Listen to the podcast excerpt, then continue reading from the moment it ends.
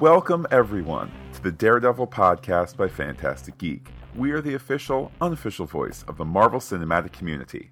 My name is Matt, and joining me is a guy so dedicated to the show that there's only one thing in the world that could have dragged him away from the soft glow of electric Jesus gleaming in the street. It's Pete. Hello, Pete. Hello, Matt. If I take a night off, people get hurt. The Daredevil podcast by Fantastic Geek for episode 201, Bang, is brought to you by Mr. Tate's Bananas and Strawberry Rhubarb Pie. Just what you need at 9 o'clock in the morning during a 100 degree heat wave. Order in the court! One more outburst and I'll hold you in contempt.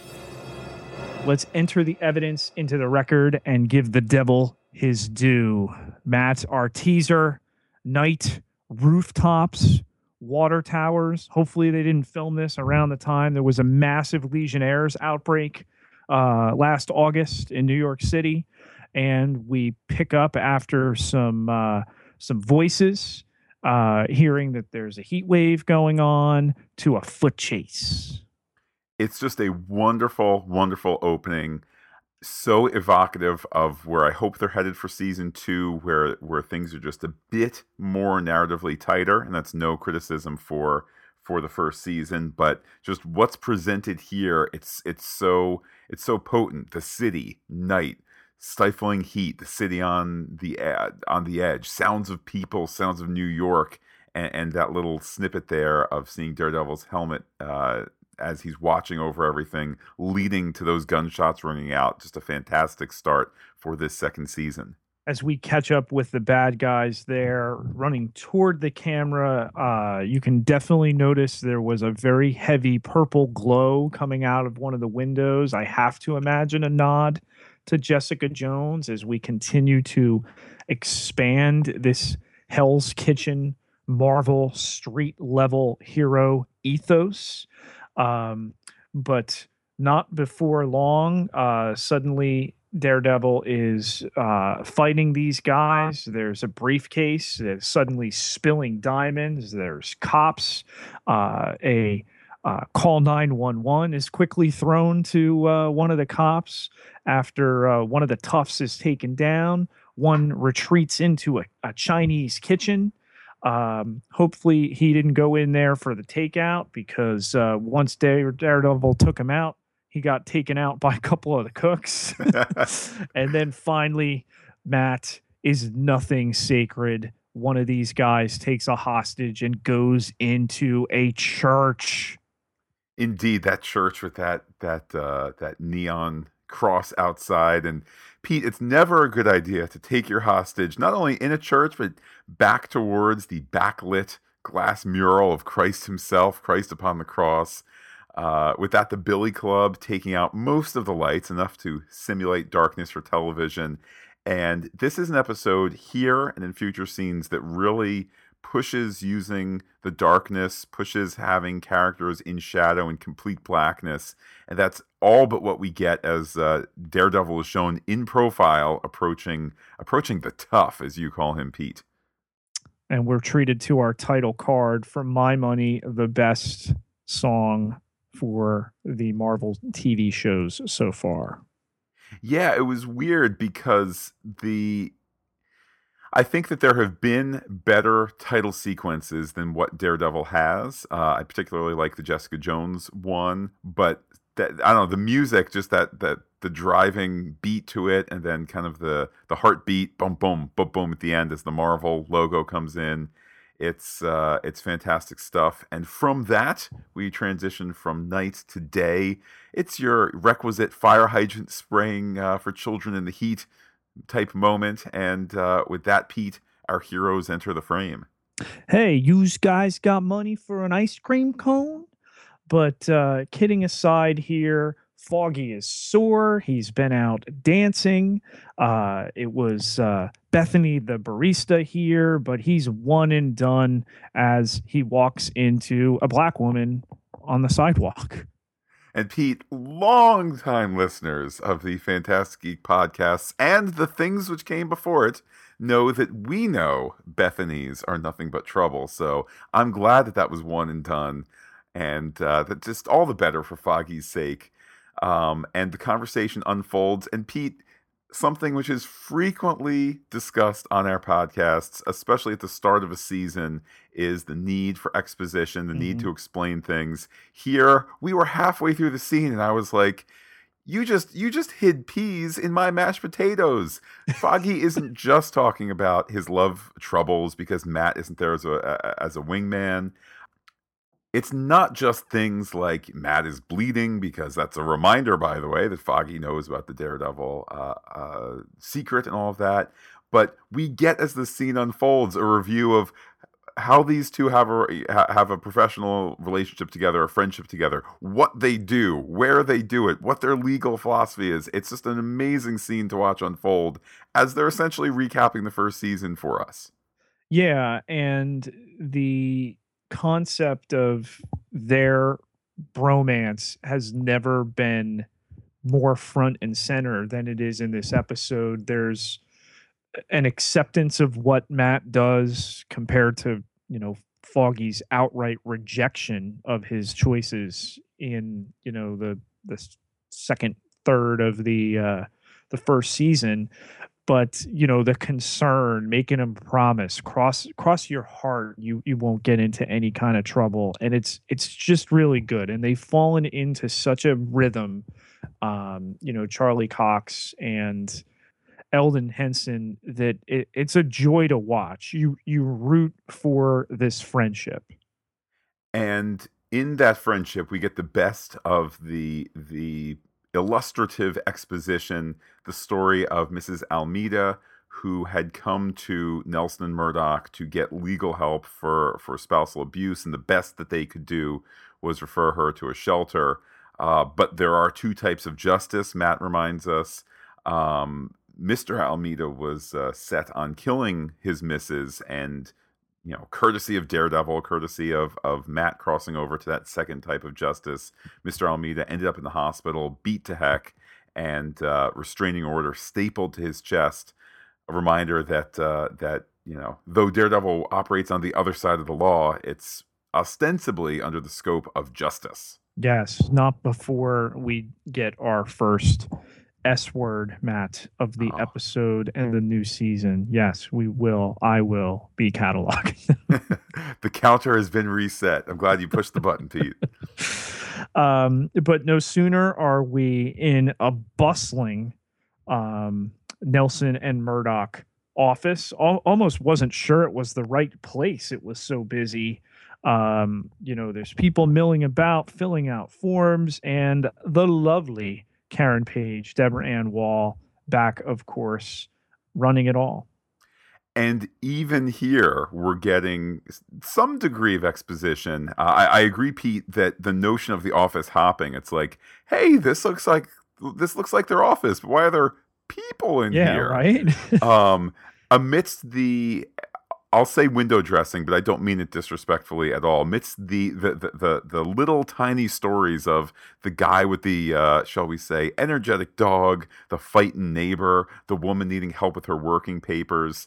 Uh, we then see payments via bananas and strawberry rhubarb pie. It all serves a story purpose, though. It's contrasted with the notion that, courtesy of this freebie accounting software, Karen is able to calculate that they are totally broke, as in no money, and you just step back and go, oh wow, they've just reintroduced her, they've reintroduced the situation, they've reintroduced the legal philosophy under which the office works, and it all just feels real. I get that they accept essentially anything. They're doing this out of the kindness of their hearts for the community that they grew up in. But I find it just slightly stretching reality that they're as busy as they are. Those were the nine o'clock appointments, Matt, including the dog that uh, you know humped the Saint Francis patron saint of animals, by the way, statue. And there's a whole 10 o'clock slate. I find it hard to believe that every single one of them is paying in stuff and things. I I guess I I can't disagree. How about this? Whatever their operating costs are, which you know, it's it's New York, it's New York rent, etc. Whatever their operating costs are, let's suppose that they are coming in, they're making less than those operating costs, or or just barely breaking even.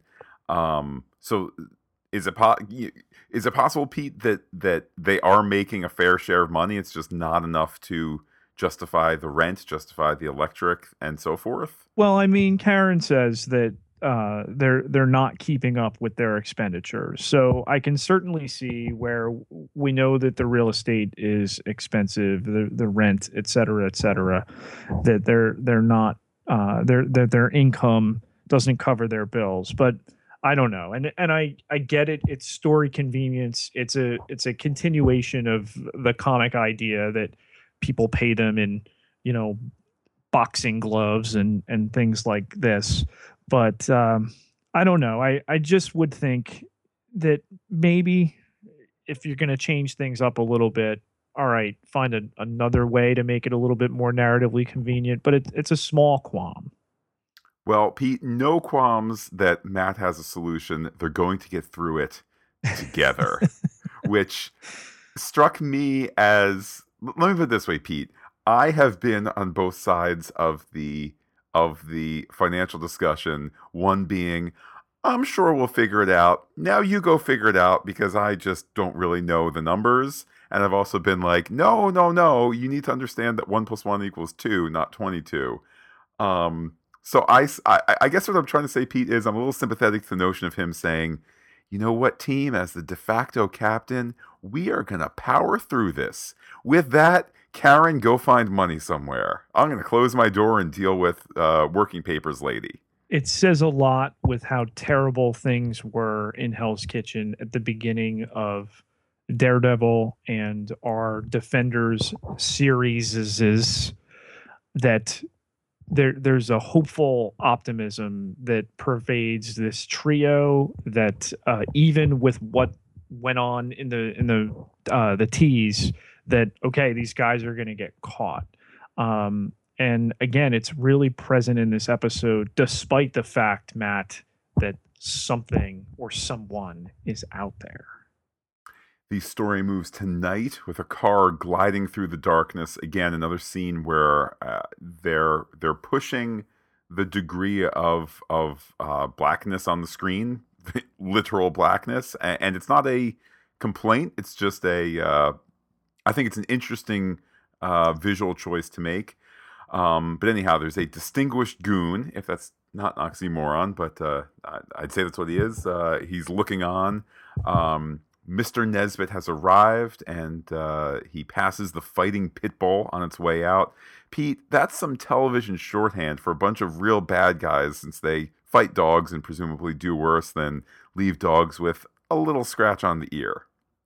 Yes, Mr. Nesbitt is uh, apologized to because the dog's blood is still up. Uh, he didn't have that fight 10 minutes ago. So we get a sense that recently something's gone on. Inside, Matt, of course, the place smells like dog S too. Uh, but it's the concept in here, a little tough on first watch, I think, to to put some of the storytelling together. You know, there's some glares out of some different people our boy Grotto gets called out by name. Um, you know, being a being a brown nose to Mister Nesbitt, um, and uh, you know Nesbitt begins talking about how this is a celebration, uh, future of family, gratitude to um, you know one particular person's father who we we mention uh, twice within this scene, but never receive a name or anything like that.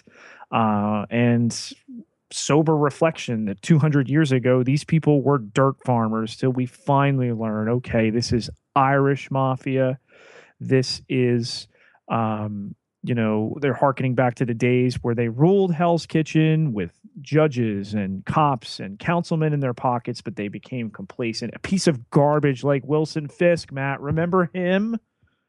Uh, he stole what was theirs.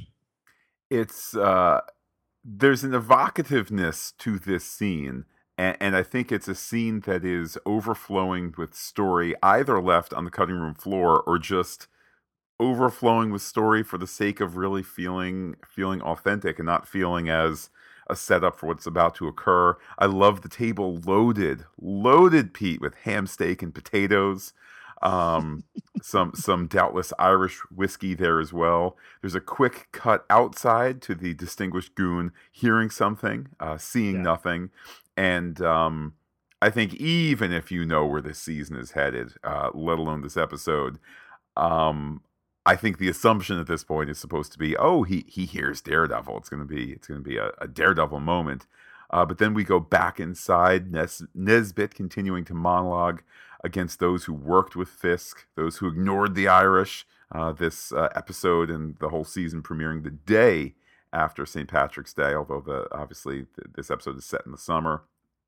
We get some seamless recap here as well. Fisk is gone, the Russians are gone, the Chinese are gone, the Yakuza is gone, and it's like, wow, I remember I remember that first furtive meeting at the top of the unfinished building with yes. Bob Gunton and not everybody from the Russian, Chinese, Yakuza, Fisk uh, alliance speaking in that scene. Nobu, Madame uh, Gao.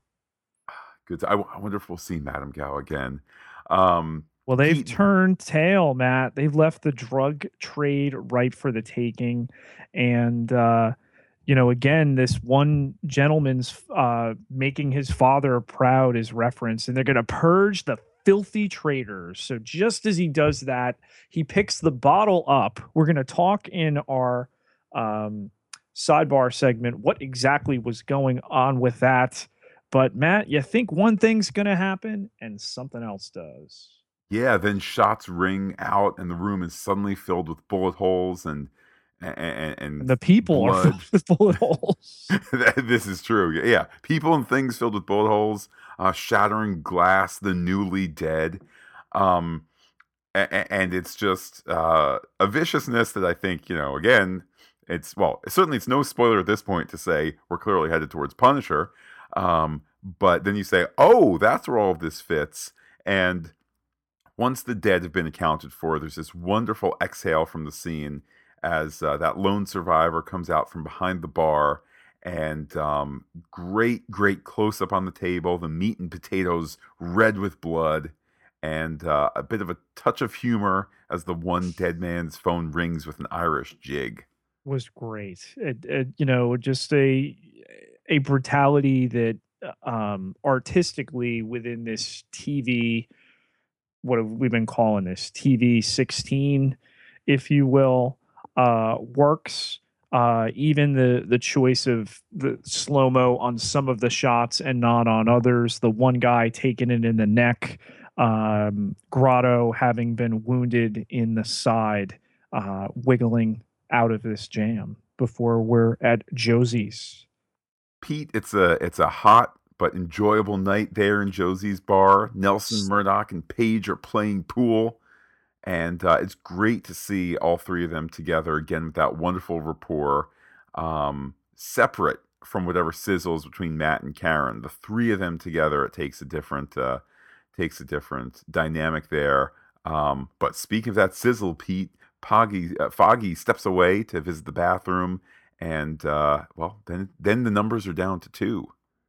Yeah, and and we've seen hints of this come in the final scene between uh, Murdock and Page at the end of the first season. Really, kind of hinted toward something else possibly brewing, and uh, you know him using, of course, his gifts and uh, Karen really kind of uh, flirting with everything going on here again the the setting it's it's warm out. They've uh, they're in this very familiar bar. They've just saved her from drinking this uh, dangerous water. And uh, you know the the hands coming together the music fading and the heartbeat used to really good effect throughout this episode to give us a sense of what's going on between the two of them and then with Foggy back, um, you know, of course, teasing um, Matt about the connection between the two of them. It's no secret that uh, in the first season he had his heart, at least at one point, set on Karen. But uh, with her off to get some drinks, suddenly the heartbeat effect comes back, and and that's why I think it's it's just well written. We're gonna we're gonna show it to you here. You're gonna hear it here, and then we're gonna use it again, and we're gonna make it different so that we can tell something else is going on. Yeah, it it, it really is. Uh, it's a great use to first introduce or reintroduce uh, for this season his senses and, and that kind of the, the visual language of the camera uh, with the the super tight uh, focus, um, and to then immediately use it again. Ostensibly, Matt is just kind of tracking her to the bar, but then picking up this uh, this this uh, second heartbeat there He's then sensing a man who has adrenaline up in his finger, uh, tapping a trigger, uh, which Pete all spells not great things. Although a little uh, little caveat there from Foggy, probably half the people in the bar are packing heat, as uh, as the gun fans say this is a different Matt that we're seeing who goes up to this guy in the middle of this bar with people that he considers vulnerable that he's there to protect and and he confronts him you know are you new here friend? This is a good place. These are good people. You can drink anywhere. I welcome that slight shift. I think that it, it is a in line with the core Matt Murdock, who is somebody who's going out night after night to protect these people, to protect the people of his community, but also the the public Matt Murdock, somebody who is now known in the community as somebody who has a little, I don't quite say swagger, but somebody who has some some importance in the community. So why wouldn't he go up to this guy and just say, "Hey, welcome to the neighborhood. Keep on moving." Well, I, I dig the evolution, but it, you know, just pointing out we've not seen him before. Uh, he mentions, however, that he's there on business. It's not what you think. He's looking for Nelson and Murdock, uh, and this must be the blind one. that's uh, that's uh, so astute of him to notice. Um, he he tells them off to the side that he he is named Grotto. Hey, that's the survivor of the ta- the attack, isn't it, Pete? Yes. Um, he says that there was a massacre. Pete, it looked like a war zone. Get it? War zone? Like like Punisher War Zone? Yes, and that there was an army, you know, like more than one person. That is a fun little game that the episode plays. Thankfully, just for the rest of the episode, not more. Um, you just need to see one preview and know the character of the Punisher to know it's one guy. But presumably, you could be A, watching this with someone who doesn't know or doesn't quite get the connection.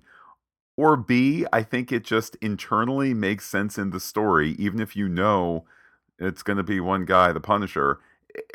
It is still logical to assume that Carnage of this level is multiple people with paramilitary experience.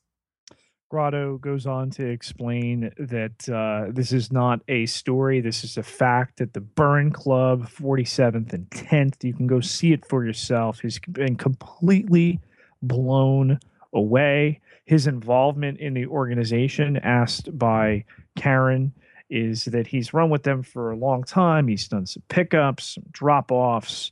Uh, he's no choir boy, but he's been able to skirt the surface, unlike the guys he works for and the guys who did this. And again, with the heartbeat, Matt is able to detect because of the slowness here that he is telling the truth. And we don't need to be hit over the head. I believe you because I just heard a slow heartbeat.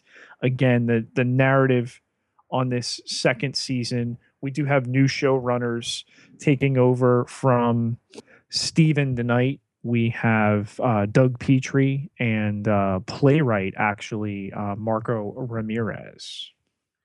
There's a noticeable change in pace, as I mentioned before, to this season. And some of it is just because you don't need to go, hey, what if, pause, pause, we opened a law firm together? Hey, what if I put on red underwear and fought bad guys at night. You're you know like you don't need that build up. You don't need to earn it. So you you know it, it's Empire Strikes Back, man. You don't need to explain why there's an empire and why people are fighting it.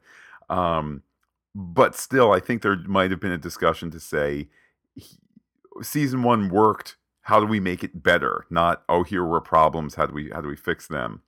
And you see that in this scene. I love that Grotto is selling himself as somebody who was in this high level meet, but a low level goon. He kind of maybe there was some crime, but not too deep in the crime.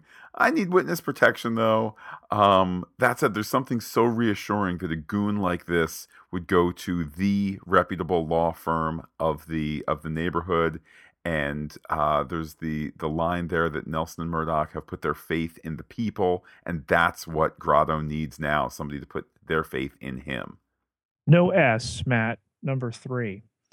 But it's from there that we flip back to the Burren Club, where an African American detective is examining an enormous hole in a dude it's a funky shot, but I kind of like that they did it. I here's what I suspect, Pete. They're on the set. They have a dummy that has a big giant hole in it, and somebody says, "You know, I think I can get the camera close enough where this isn't going to look like it's in there, and then we'll pull it out, and it will be, and it'll be great."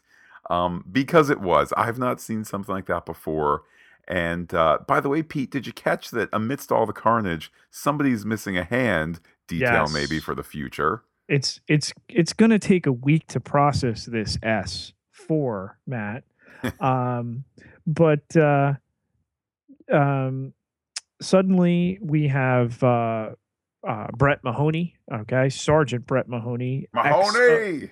ex of the uh, the desk um, in the Hell's Kitchen police precinct, now out protecting a scene. And suddenly, uh, Foggy and Matt are on their way there to try to see what's up, and they run into Brett. No ambulance is here, though, Matt, but not everybody else, my man. this must have been an interesting scene for uh, for the show to to film. Uh, First of all, it is essentially purely sharing of information, so it's not not a glamour moment out of uh, out of Brett Mahoney, uh, out of uh, actor Royce Johnson, uh, but that's okay. Um, what we get here, though, is uh, after a little bit of uh, a back and forth. Um, where he's he's maybe going to not share information then matt listens to the crime scene and then shares some of it because looks like there's some high power firepower perp who's out there or multiple perps um, they kind of then have their little side conversation mahoney rebuffs the hypothetical offer of a farm fresh witness uh, until matt repeats uh, again some of the workings that's going on inside um, Mahoney says the DA is going crazy over this. A new player, or players, as he says, with paramilitary background, multiple MOs, Pete. It's the lingo. Um, and uh, that certainly is new to us, though, that this is not the first time there's been a shooting like this. Pete, Hell's Kitchen is about to explode. And then now that he's shared all the information, he kind of just goes away. Yes, I'm going to say the words that'll be in the trailer to set it up. Um, more importantly than that exposition, details that Matt is overhearing from, you know, yards and yards away. What kind of bullets punched through polyethylene fiber vests that are apparently really thick, Matt? Pete, it's it's what you do. It's what you wear in that world. It's it's okay that you're not familiar with vests like that. Um, between this scene and a scene a little bit, we see what it's like living under Marvel Universe. President of the United States, Matthew Ellis, President Ellis, you know, hashtag thanks Ellis, that these poor these poor Irish businessmen need to wear such things. Pete, doubtless they're afraid of the government. Yeah, uh, and it's the same S on this guy's back. So this bullet blew through the front and the back there for the fifth S word. There's uh, also some background info heard. The Dogs of Hell biker gang got the same treatment last week. Hey, Pete, that's our multiple MO. Um, and it's again stressed that these baddies must be a group, you know, a gang. Do you understand, Pete? It's not one man, it's a bunch of people doing this. They're making it totally, totally clear. But the DA is going bat S, Matt, six, trying to figure this out. Gang on gang overkill, new players. What's going on with this hardware that's taken out half the city? What do they want? They don't know who they are. They know who they're not. Maybe the line of the episode, as much as we're going to criticize uh, Brett's lines being trailer fodder, that's a great line. Hey, you know what, Pete? There's worse. There's worse than being being trailer fodder. Certainly. Uh, at this point, the story moves to the hospital. Grotto is freaking out that he's in the hospital, uh, but Karen's been using her noodle. Uh, they're there under a fake name and a fake marriage. Pete, I guess all hospitals don't require, you know, ID and copay up front. Th- hashtag thanks, President Ellis. Look at what he's ruined now. Ellis Care making the hospitals so awful. Next thing you know, Pete, hospitals like this no name hospital that he's at, they're going to have lousy security and anybody will be able to walk on in and have all sorts of trouble. But, but Pete, take us down by the water. After the newly christened Steve Schaefer is told by his new wife, Isabel, to settle in, we are whisked, Matt, to the waterfront.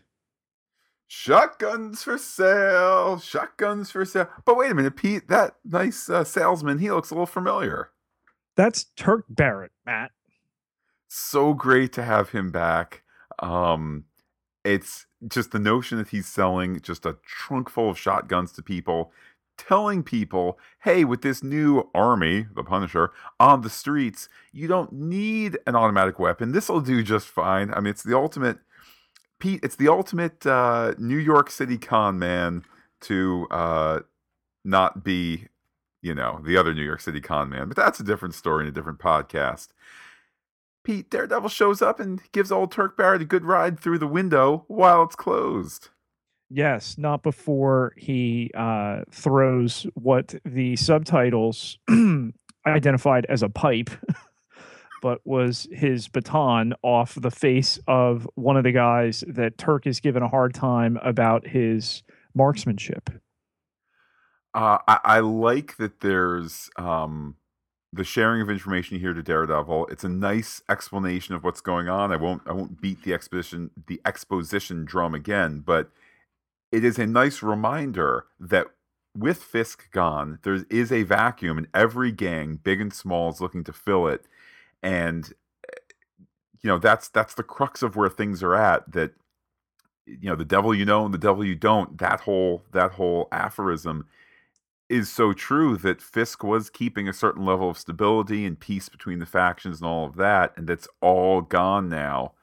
Um, and it's presented with this nice rapport between him and D. Uh, although Barrett does get knocked out, his hand broken, and keys thrown in the river for his troubles. Yes, the necessary information, though, that uh, the cartel may even be involved here, that they're moving heavy munitions from Juarez, Mexico. There's a warehouse in the meat packing district on 13th Street. But come on, D. I'm out on parole. I missed Hell's Kitchen, Matt. Keys in the water. Oh, who am I kidding? I'll be out in a month. Good night. See you then. It's eh, it's just a ton of fun. It really is. And for me to get the emotional takeaway from that scene of like Oh, what do you do when your keys are thrown in the river? I feel bad for him, even though he's an awful guy. It just means that something weird and wonderful is working there. Pete, speaking of places that are not weird or wonderful, because I don't want to get my butt kicked, the story moves to the Dogs of Hell Club. Foggy's there to meet his friend Smitty. Uh, this clearly isn't Foggy's kind of club, though uh, he is walking into the belly of the beast. Uh, I I approve of the idea that we're not quite sure why he's here. Um, it's a little strange for the show to kind of not have a thing of, well, I'm going to go run down a lead. Um, it just seems a bit out of the blue, but I'm okay with it. He's taken to the pool table. He's knocked around a bit. There's a great mystery uh, about him and his old friend from the third grade. At this point, I was not sure of the purpose of the scene, but he gets taken out back because that's what they do with lawyers, and mystery abounds. And we'll be back to the Dogs of Hell Club soon, Pete. Yeah, I I liked the the playfulness of it at the same time being unsure of what they were going to do. I almost thought the the one biker was going to be like, "Hey, Foggy, it's me. I didn't want uh, people thinking less of me because I went to Catholic school or something like that." Right, right. You know, holy S number ten, uh, Franklin Nelson. You know, different career paths and all. You know, not a cop. Uh, I'm a lawyer. Show them what we think of lawyers kill the lawyers. Hey, hey, my biker friend. That's a that's a that's a Shakespearean reference. Um, but we'll we'll return there in a bit, Pete. Elsewhere, Daredevil enters the meatpacking location given up by Turk. Uh, it's a quiet scene aside from the TV blurring Spanish, um, setting up uh, the, the, the audio in a bit. We see gun cases without guns. Uh, there's also a chance to see more of the the slightly tweaked Daredevil outfit. Um, it, it, the outfit definitely works. I think there was something that didn't quite fire in all cylinders when there was the re- reveal last season. Uh, I'm not quite sure what the changes are that have been made, but it's enough to just it just kind of sets a little bit better. Um, it's a slow, largely quiet scene, and one that reveals amidst the beef and pork a few dead bodies uh, with pieces cut out of them, Pete. But wait, there's more. Yeah, there's one who's still alive here, uh, wriggling on the hook. And I, to have his heartbeat heard by Daredevil, uh, that's the, the consequence of the scene having been quiet for so long. Um, and I like too that there's kind of a slight lack of finesse as Daredevil gets him off the hook. Like, how do you get a guy off there? There's th- carefully. There's the, uh, carefully indeed, but I like that the show takes the opportunity to say whenever this is taking place in relation to the first season, um, which is clearly within a year, maybe a bit less. Um, but this is still a new Daredevil. This is still somebody who doesn't have tons of experience in in these different ways in which uh, man is be you know besetting evil upon his fellow man. Um, but speaking of man and man, we return to the Dogs of War bar and out back. Pete Elden Henson looks genuinely scared as he's dealing with the sergeant of arms who has a knife. Yes, and explains to him that Smitty is dead. that uh, you know he believes that um, Foggy didn't know.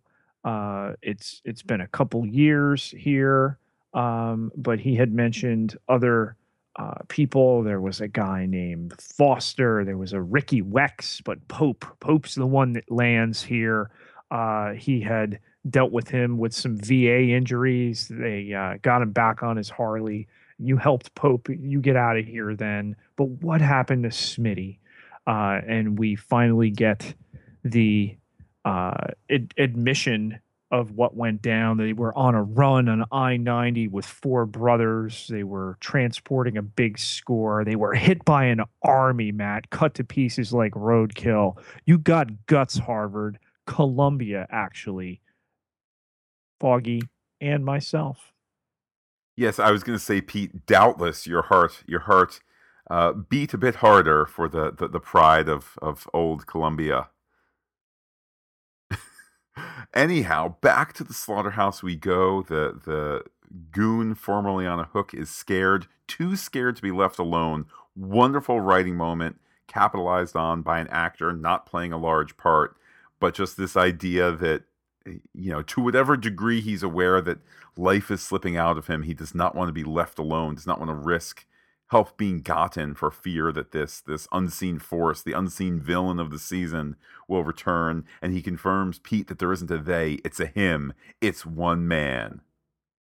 Yes, and we all had to know that there would be just one man behind this. Um, I like that the the guy being helped off here brings out the idea. You know, I knew the devil would come for me, just didn't think I'd be alive when it happened, and the uh, understanding that this is what we feared, what he feared, that this is just one com- one person committing these atrocities. And it might be an obvious choice, but it is inspired nonetheless to go from the one man is the man, it's not a they, to cut to the hospital and we see one man, we see boots, then we see his head from behind, we see a shotgun barely seen. The security guard sees that too, and Pete Hashtag thanks President Ellis because there's not better security in hospitals. Uh, the security guard gets punched in the face and his gun thrown in the garbage. Bernthal here keeps moving. There's a there's a methodical nature to him. He's almost like a Terminator, but it's not in a cute kind of referential way. He just keeps moving, uh, and he keeps the shadows too because they're not giving us the reveal of his face quite yet. The cop um, drawing the gun, two hits, his gun in the trash the the best move there uh, by Bernthal as he's stalking his prey. Yeah, kind of that uh, that uh, conservation of energy there. Just want to point out, Pete, that this guy does, however, miss three times as he shoots at Grotto. Now, perhaps that's that's just the necessary hand of the writer type type thing. To be fair, Grotto is on the move. It does become a chaotic situation. Uh, this is not a, a, a, sniper situation. This is, you know, door to door kind of stuff. But uh, with that, Grotto and Karen on the run out to her car. There's uh, screams. There's uh, the rifle sight on the top of the building, and we can see um, Punisher lining up uh, Grotto but no sooner does that happen than uh, Daredevil gets the drop on him. There's a what what I refer to in my notes, Matt, as highly stylized violence. Daredevil is down suddenly uh, from the the boot. Uh, Punisher pulls a gun, bang, and Daredevil goes over the ledge to end the episode. Well, Matt, let me tell you now about NJ Toys and Collectibles, which has been family owned and operated with a passion for toys and collectibles for over 20 years. They carry a wide variety of items from Batman, Superman, and Wonder Woman, as well as many other comic heroes. They proudly ship internationally, and if you buy now and use our exclusive coupon code podcast. That's P O D C A S T. You can save 10% on your first order.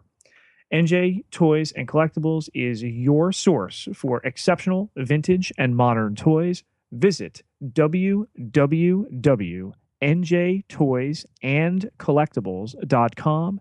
That's NJ Toys and Collectibles today. Objection, Your Honor. He's badgering the witness. Well, what do you want me to give him? A testimonial dinner?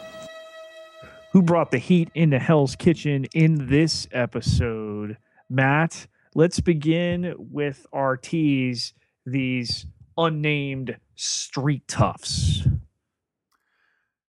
Pete, these three guys, I think, they're, they're just there to represent for the fun of it the the underbelly which still exists in New York City post Fisk.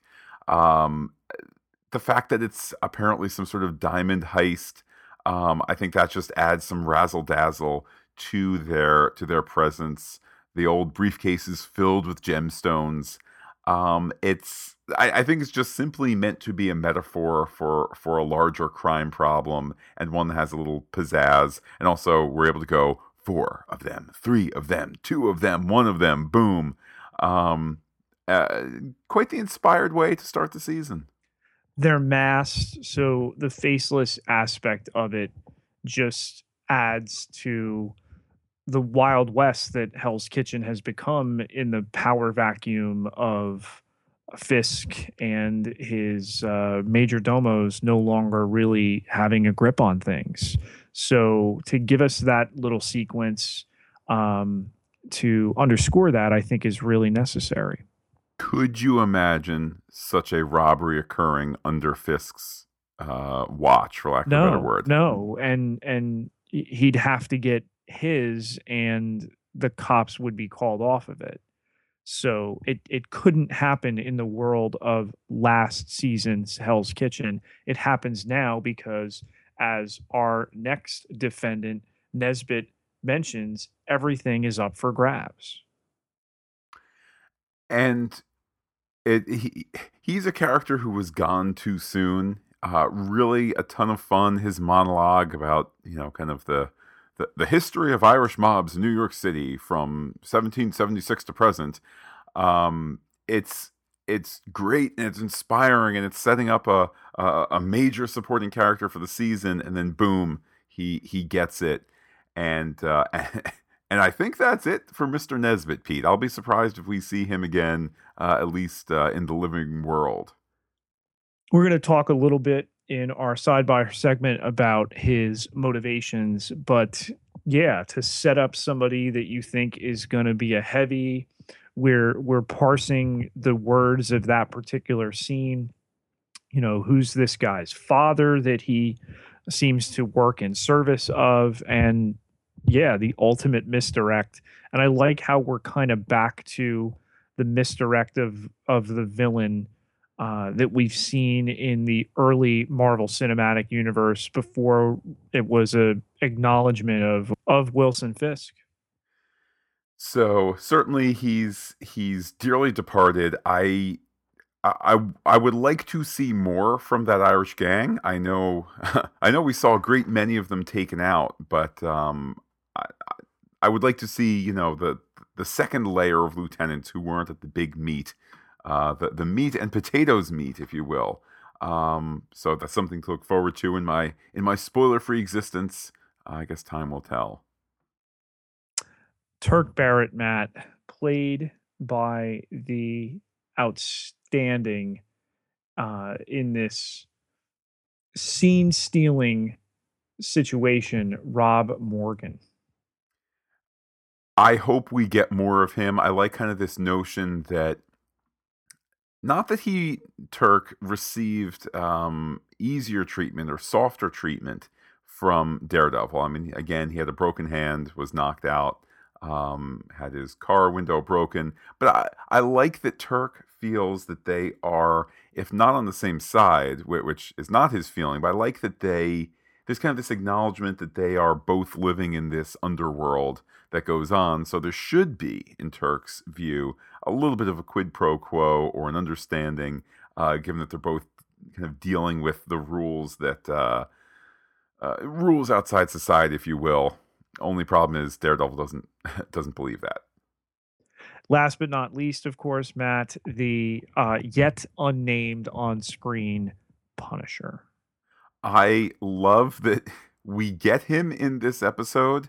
Um, the tension of the slow Fisk reveal worked last season, uh, particularly for an actor of of um, that stature, and and the fact that as a kingpin, uh, as the king, you need to work your way up the uh, up the royal ladder, if you will. I love that they give us Punisher here. I also love Pete that we get the season showdown that we've been waiting for after 45 minutes. I love that there is this initial fight, um, and it gives so much possibility for these characters to interact in more than a hero and villain type way. I mean, we know in the comics the Punisher is a, like a good guy question mark. You know, he's kind of on the good side. Um, so the fact that we're going to potentially uh, get an arc here out of Frank Castle that is uh, because he's introduced so early, because there's a showdown so early, that just gives tons of character potential, which is what it's all about. I love the initial presentation. Uh, you know, heading into the hospital, appearing for the first time, and that he gets one line of dialogue, and it's the perfect amount. Your Honor, may I approach the bench? My eye approached the bench.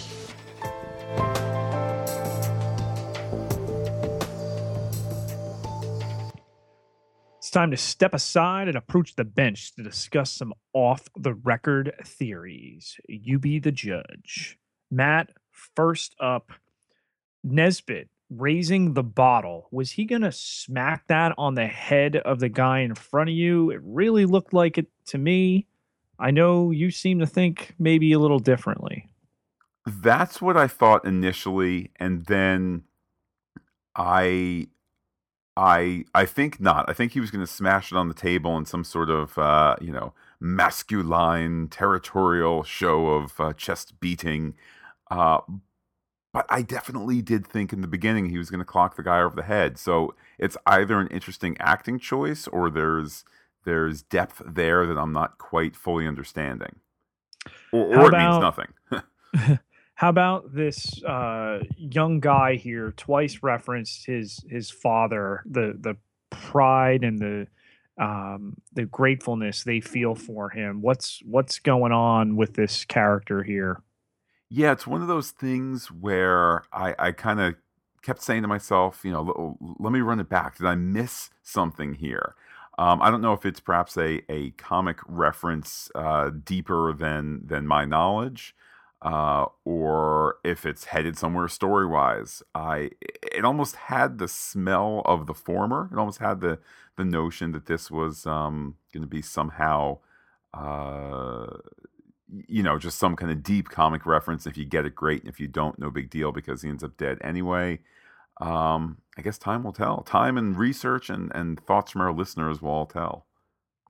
Most importantly, Matt, this one man army is uh, credited as being connected to Fisk. What do you think the connection is? We speculated at the end of the first season with a renewal already in hand that the Punisher could be somebody we would see. Do you think that this has come to fruition? I certainly hope so.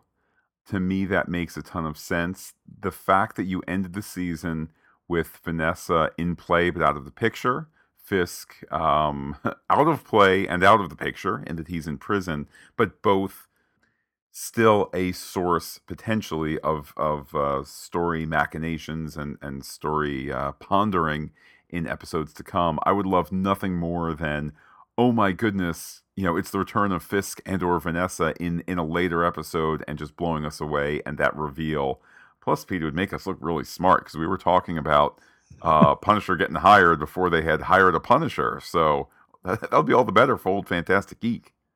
By the way, Pete, speaking of what is better for Fantastic Geek, just want to thank those of you who are uh, helping us out on Patreon, patreon.com slash Fantastic Geek. Uh, it does uh, cost us some money to get the bandwidth and storage to make this podcast and the other Fantastic Geek podcasts happen. So if you value what you listen to, why don't you at least head on over to patreon.com slash fantastic geek and uh, see the different ways that you can help us out and some of the uh, some of the give backs that we have to say thank you listen not everybody can be as lucky as having uh, wilson fisk's deep pockets and, and his backing but we do know that our uh, patrons have our back. We are so grateful for uh, everything uh, that they're able to uh, throw our way to keep the podcast coming to you. We have really uh, thought a lot and hard about the uh, rewards that we've put up there. So if you've never checked it out, please just take a look. And if you checked it out before, go back and look. There's some uh, some pretty cool things going on there. We hope that uh, that might entice you to help us out a little bit more with the podcast.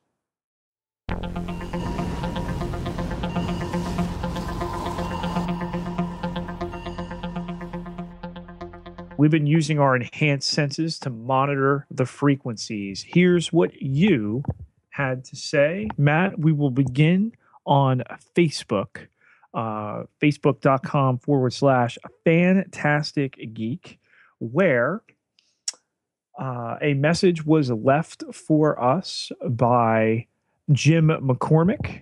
And it reads Peter needs help with this one before Friday. Hint rhymes with melody. And that is, of course, a uh, picture of uh, the um, the pronunciation for and the YouTube pronunciation guide for Elodie Yung.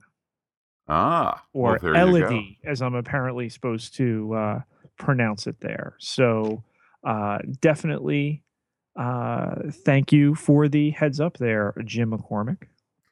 Pete, next up, I'd like to mention a piece of correspondence that happened while recording this podcast.